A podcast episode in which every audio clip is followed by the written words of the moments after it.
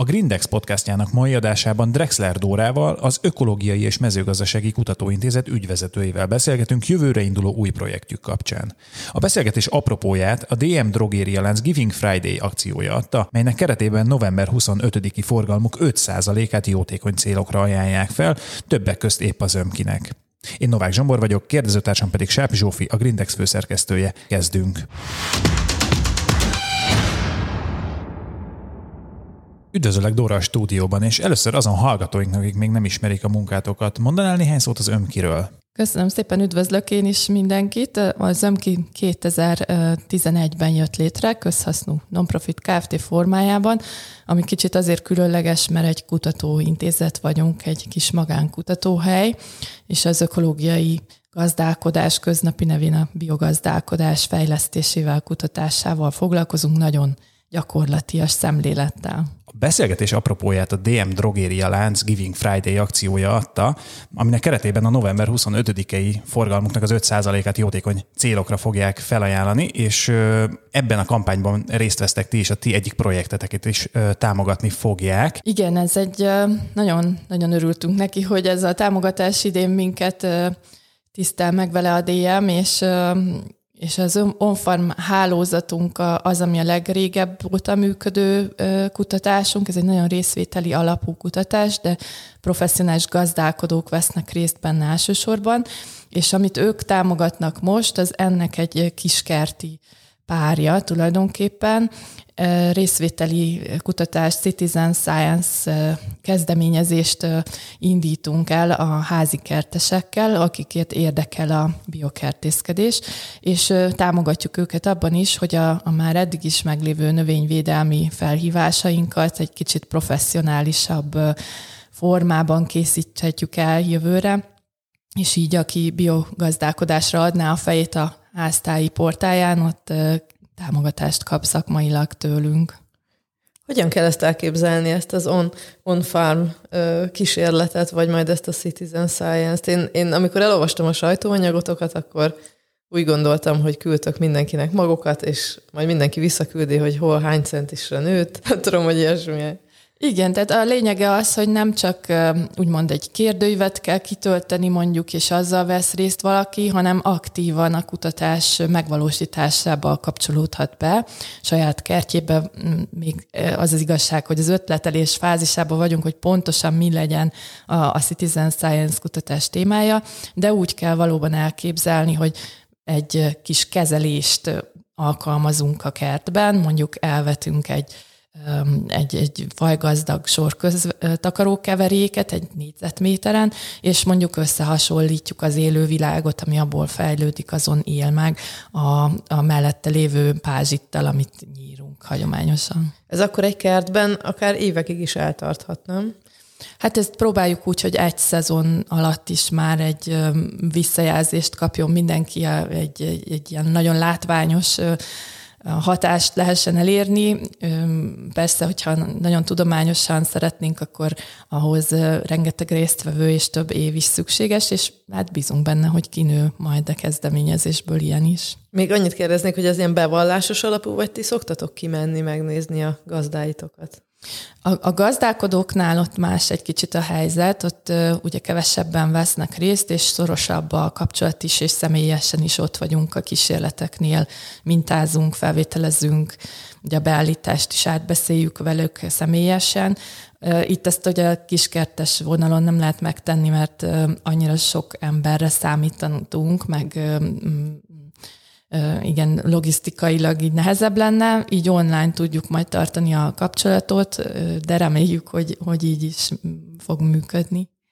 És akkor ez azt jelenti, ha jól értem, hogy ebben most nem a nagy gazdákat, nem a termőföldet művelő embereket várjátok, hanem azokat, akik tényleg otthon a kiskertben, vagy akár a balkonon kertészkednek?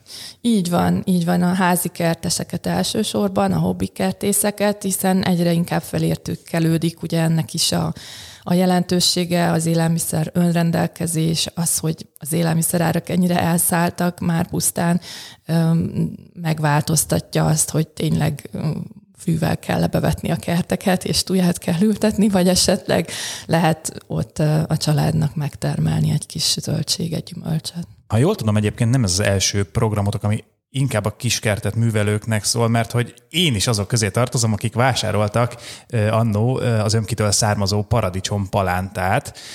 Úgyhogy ha jól gondolom, akkor már egy kicsit nyitottatok korábban is a kiskertet művelők felé. Igen, így van, igyekeztünk, és, és a többi témánkba is igyekszünk közel hozni az emberekhez a, az agráriumot, meg az agrárkutatást, és a, a tájfajta paradicsom téma az pont egy ilyen nagyon hálás dolog volt, hiszen a paradicsomot szerintem mindenki szereti nagyjából, és a magyar konyhának is egy alapeleme.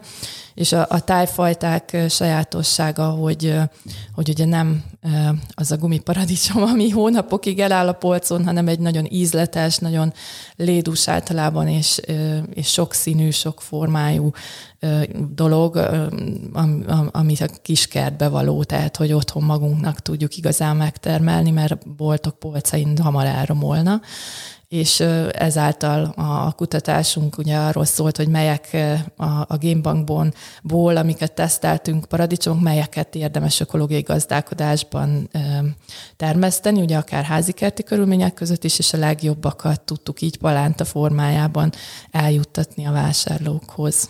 Uh-huh. De az adásra készülve én megnéztem néhány videótokat, és az egyikben például talán Budapesten, de ebben nem vagyok teljesen biztos, egy mandulafát mutatott be a szakértőtök. Arról beszélt, hogy olyan szerekkel is lehet permetezni ezeket a fákat, amelyek egyébként nem feltétlenül ártanak a környezetnek, de mégis biztosítják azt, hogy egészséges gyümölcsök teremjenek. És ha, ha jól értettem, akkor a projektben, amit majd támogathatnak a vásárlók, ugye november 25-én, az ilyen fajta tartalmak fejlesztését is támogatni tudják.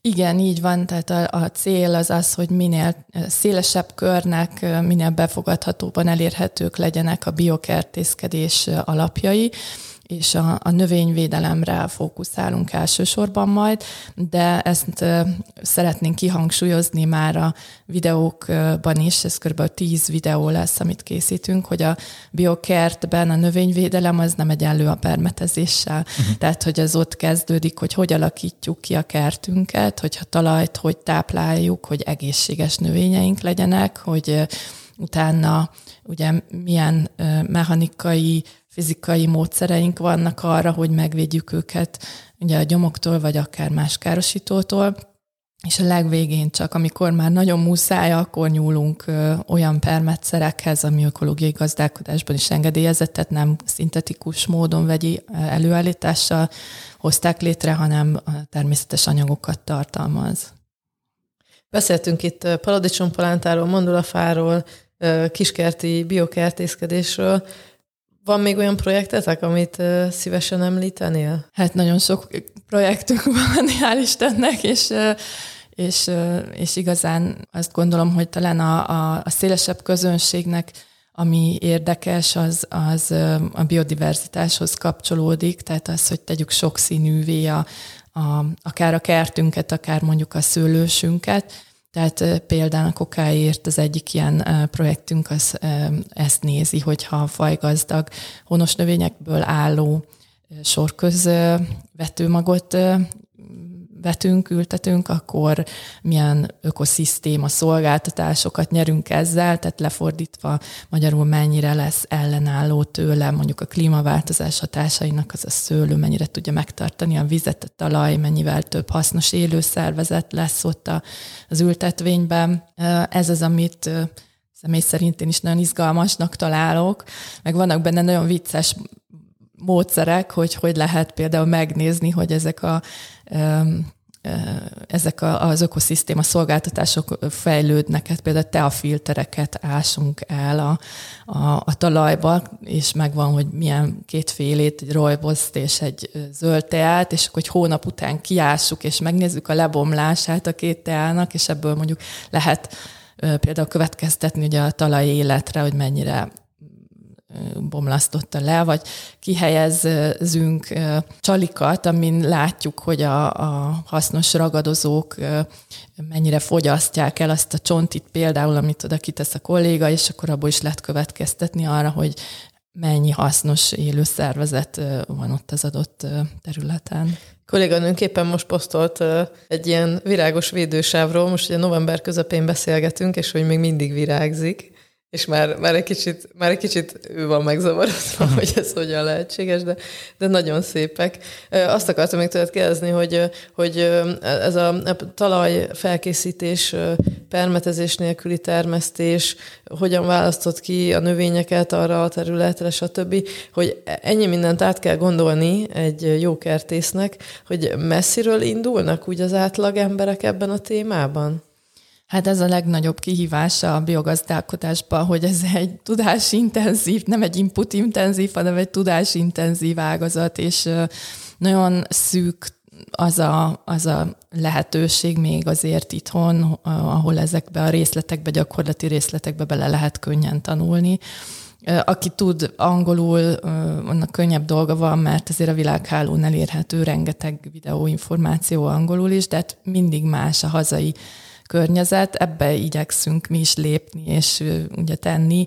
Ezt is nagyon nagyban segíti ez a lehetőség most, hogy új videók készüljenek pont e, erre, hogy tudjunk házi kerti körülmények között is biokertészkedni. És nem furcsa ez egy ilyen agrár gyökerű országban? Tehát azért itt mégiscsak a mezőgazdasággal foglalkoznak nagyon sokan. Sokan. Hogy, angol, angol nyelvű videókból kelljen megtanulnunk, hogy hogy hogyan kell kertészkedni? Hát sokan foglalkoznak, ugyanakkor látszik szerintem, hogy végignézünk a saját és felmenőink generációin, hogy mekkora törés volt, vagy ugye mekkora szakadás a között, hogy az én dédszüleim is anyai ágon tanyán laktak, nagymamám még ott nőtt föl, és 45-be föld a föld alapon házasodtak meg nagy, nagypapámmal, ugye ez timing, bad timing, erre mondják. és, és hát ugye 46-tól fogva, meg az én anyukám már ugye köze nem volt a földhöz, és, és hát úgy is mondhatjuk, hogy szemléletben is nyilván örültek neki, hogy ő egy első generációs értelmiségivé vált. Viszont mikor eljutottunk oda, hogy mondjuk kárpotlás és vissza lehetett volna igényelni földeket, akkor hát széttártuk a kezünket, hogy nem ért hozzá senki, uh-huh. tehát nincs meg ez a tudás, ez, ez elveszett. Ideális az Igen. lenne, ha mindig csak többet tudnánk, mint az előző generáció, de, de itt, itt mondjuk egy más tudás jelent meg például a mi családunkban, de szerintem azért nagyon sok más helyen is ez így történt, és ugyanez a házi kertekben is jelen van, úgyhogy agrárország ide vagy oda, azt gondolom, hogy erre szükség van erre a tanulásra. Hát igen, nekem is az a tapasztalatom, hogy igazából ezt a hagyományos paraszti tudást is sok, eh, sok esetben ugye a nagyüzemi mezőgazdaság, az agrokemikáliák használata, és ezek, eh, amitől tényleg nyilván szép lesz a termőföld néhány évig, de hogy hosszú távon meg a beltartalmi értékeket tekintve meg nem feltétlenül előre mutató. Szóval, hogy ezek mind kitörölték azokat a tudásokat, amiket most próbáltok ti is, ha jól értem, visszaszerezni az ömkinél. Amit mondtál most a az ipari mezőgazdaságról lett, az is abszolút igaz, hogy, hogy egy olyan váltás volt, és egy olyan technológiai fejlesztés indult el, aminek most nagyjából a végén vagyunk. Tehát már jobban tökéletesíteni ezt a fajta kémiai input alapú mezőgazdaságot szinte nem is lehet. A precíziós gazdálkodás az nagyjából talán a vége, hogy akkor már tényleg a robotika is benne van, és minden, és nagyon precízen toljuk ugyanazokat a szereket, amit korábban meg ontottunk. Uh-huh. De hogy ez ugyanez a szisztéma, és Ugye ez a nagyon nehéz általában, ez a fajta paradigmaváltás, hogy na jó, akkor most valami tök mást kéne csinálni, hogy jó legyen. Tehát, hogy akkor ne abba gondolkozzunk, hogy majd megoldja a műtrágya, meg nem érdekes, hogy év-év után kukorica van a táblában, mert úgyis le szórom gombaölővel, rovarölővel, tehát, hogy ugye ezt kell megváltoztatni és ez nagyon-nagyon nehéz, főleg, hogyha ugye azt nézzük, hogy generációról generációra halad általában a gazdálkodás is, hogyha valaki már ugye ebben nő föl, és az édesapja is így csinálta, édesanyja is így csinálta, akkor nagyon nehéz ez a fejben való átállás, de szerencsére azért a fiatalok körében egyre nagyobb a nyitottság, meg hát van ez a jelenség a városból vidékre költözők, aminek megvan ugye szintén a hát a szépsége is, meg azért benne van a veszély a romantizálásra is, de közülük is azért sokan látják, hogy a fenntarthatóság az nagyon fontos. És te mit gondolsz arra, hogy ugye említetted is, van ez a reneszánsz a, a kiköltözésnek, meg hogy most háború, meg rezsi, meg, meg mit tudom én, és akkor ö, nagyon ö, ö, szimpatikusnak tűnik az, hogy, ö, hogy ilyen kis önállátó gazdaságokban megtermeljük, amire szükségünk van, és akkor a többivel már ne is kelljen foglalkozni, de hogy azért ezt kiskerti szinten, ilyen szétaprozódott ö, ö, kis, tényleg ilyen, ilyen hobbikertekben, ö, ez, ez mennyire reális, hogy ezt, ezt meg lehessen tenni, vagy az, ez tényleg egy ilyen hobbi, aminek a a, az adatait, hogyha mondjuk veletek együttműködnek, akkor azért tudja használni egy ilyen szervezet, mint ti vagytok, de hát azért ennél többet ebben nem lenne szabad belelátni, mert, mert csak csalódás a vége. Hát mi most arra célzunk itt ezzel a programmal, hogy aki a saját családjának otthon önellátásra, vagy annak egy részére szeretne kiskertileg zöldséget, gyümölcsöt előállítani, annak segítsünk, és akkor egymásnak is ők tudnak majd segíteni a későbbiekben. Nem látunk bele ilyen óriási hangya szövetkezetet egyelőre, hogy, hogy meg, meg tudna valósulni.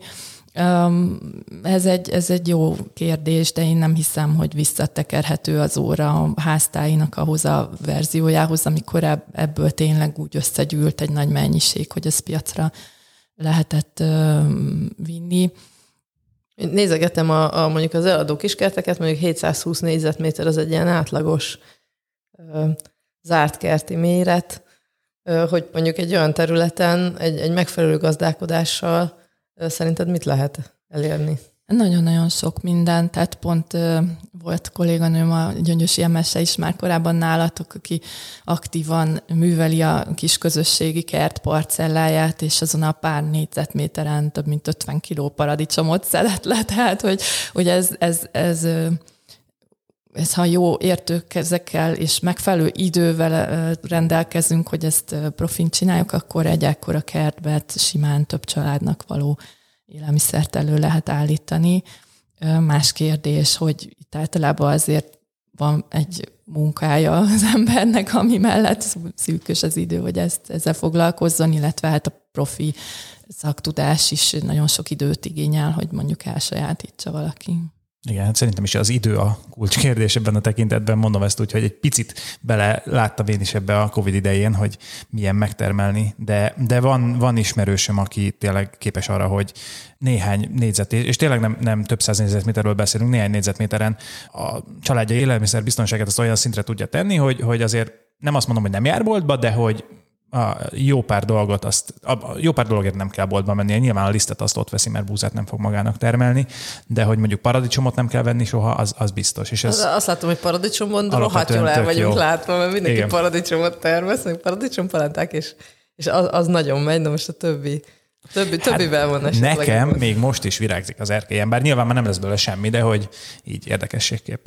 Hát ez az idei szezon ez elég extrém volt, és ezért most is jó meleg van ahhoz képest, hogy már november második felébe járunk, úgyhogy ez, ez, ez egy kicsit kilóg, de az, az igazság, hogy hozzá is kell szokjunk, hogy lassan mindegyik szezonunk ki fog lógni az extremitások irányába, úgyhogy ez a másik dolog, ami miatt azt gondoljuk, hogy nagyon fontos a, a fenntarthatóság irányába mozdulni, hiszen nem csak az árak, meg a, meg a, meg a rezsimizéria, hanem a, a környezetünk is ezt determinálja, hogy, hogy valahogy reziliensebben, ilyen rugalmas ellenálló képesség szempontjából jobban pozícionáljuk magunkat. Ti kezditek felkészíteni a gazdáitokat, a, a, meg a kiskertészeket a, a kivire, a mandulára, és, és más olajbogyó, nem tudom mi még, ami... De milyen szinten még nem, de ősgabonákkal foglalkozunk, ami tönke és alakor kevésbé ismertek, ez a tönke a legismertebb ősgabona,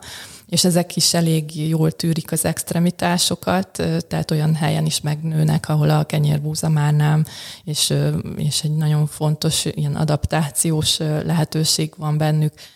Már csak azért is, mert nem, nem a hagyományos bevett értelemben a fajtákkal foglalkozunk, hanem ezek divers populációk, tájfajták, tehát van bennük egy nagyon nagy genetikai sokszínűség, és tudnak alkalmazkodni az extremitásokhoz. És hát valahol minden kutatásunk ugye ezt, a, ezt is célozza, tehát van most már a, kifejezetten a, a talajművelésre összpontosító kutatásunk, talajéletre, ahol szintén a víz megtartó képesség az egy kulcs dolog. Ugye, hogy és a tápanyag szolgáltató képesség, tehát nagyon érdekes, pont most mutatták be a kollégák egy szemináriumon a, a, az idei eredményeinket, hogy kápia paprikában néztek meg fóliában különböző tápanyag utánpótlási kezeléseket, és egy olyan terület volt, ami előtte nagyon sok évig volt pihentetve, tehát gyakorlatilag szinte azt mondhatjuk, hogy ilyen regeneratív módszerrel a talajéletet nem bolygatták, csak ugye most a, a, a, a műveléskor, és nem volt semmi előnye annak, hogy egy csomóféle plusz input anyagot ökológiai gazdálkodásban használható, de ugye plusz input anyagot kaptak egyes növények. Sőt, nagyon izgalmas volt, hogy amit a tankönyvben is ugye lehet olvasni, hogyha több nitrogén van, és a, a növényünk hát ilyen szövetei lazábbak lesznek, ugye több a víztartama, akkor megtalálják jobban a, a kártevők is. Tehát ugye képzeljétek el, hogy négy ismétlésben, nem tudom, hat-hét kezelésben randomizálva ott vannak a kis kápia parcellák, és hogy ténylegesen a kártevők megtalálták elszórva azokat, amiben több volt a nitrogén, tehát ugye nem lehet véletlen, és, és, és ilyenkor mindig a, a természet vagy az ökológiai rendszernek a, a működése úgy lenyűgözze az embert, hogy, hogy igen, hát mi ehhez ezt, kicsik vagyunk. Ezt akkor magyarra lefordítva mondhatjuk azt, hogy az a, az a gyümölcs vagy zöldség a, a jó, ami picike, és nem feltétlenül az, amit megszoktunk a boltban, ezek az óriási paprikák, meg, meg hatalmas mindenféle termények, hanem az, ami pici, kicsit göcsörtös, kicsit ilyen-olyan, mert hogy azt kevésbé ö, támadja meg talán a kártevő is. Hát azért nem, nem vinném el ennyire extrébe, mert akkor eljutunk oda, ami a biotermékekkel szembeni első ilyen sztereotípia, hogy kukacos és göcsörtös, és, és nem, nincs semmilyen növényvidelme, tehát nem, nem erről van azért szó, de az biztos, hogy hogy egy extenzívebb, tehát nem egy ilyen növény alá tolunk minden lehetséges tápanyagot, és megvédjük minden külső hatást, az nem normális. Tehát, hogy valahol a természeteshez azért közelebb áll az, hogy neki is tenni kell egy picit legalább ahhoz, és ezáltal egészségesebb is tud maradni.